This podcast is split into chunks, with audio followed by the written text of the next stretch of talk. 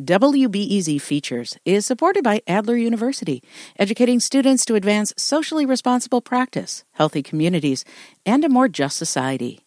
With degrees in psychology, counseling, public policy, and leadership.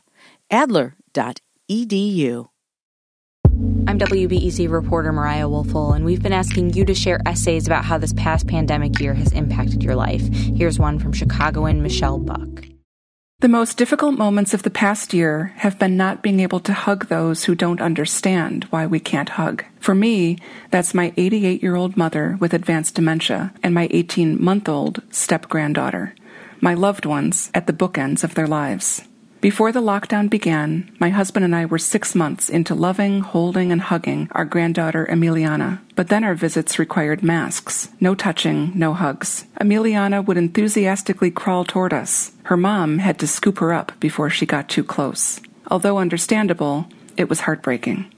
Then there's my mother. We have an extraordinary bond, so not being able to visit her in her skilled nursing residence was painful. But last summer, I finally had the joy of outdoor visits, masked at least six feet apart. She'd stretch out her arms and say, Why won't you come to me? The words I said, this pandemic, staying safe, felt hollow. I could see the confusion and pain on her face.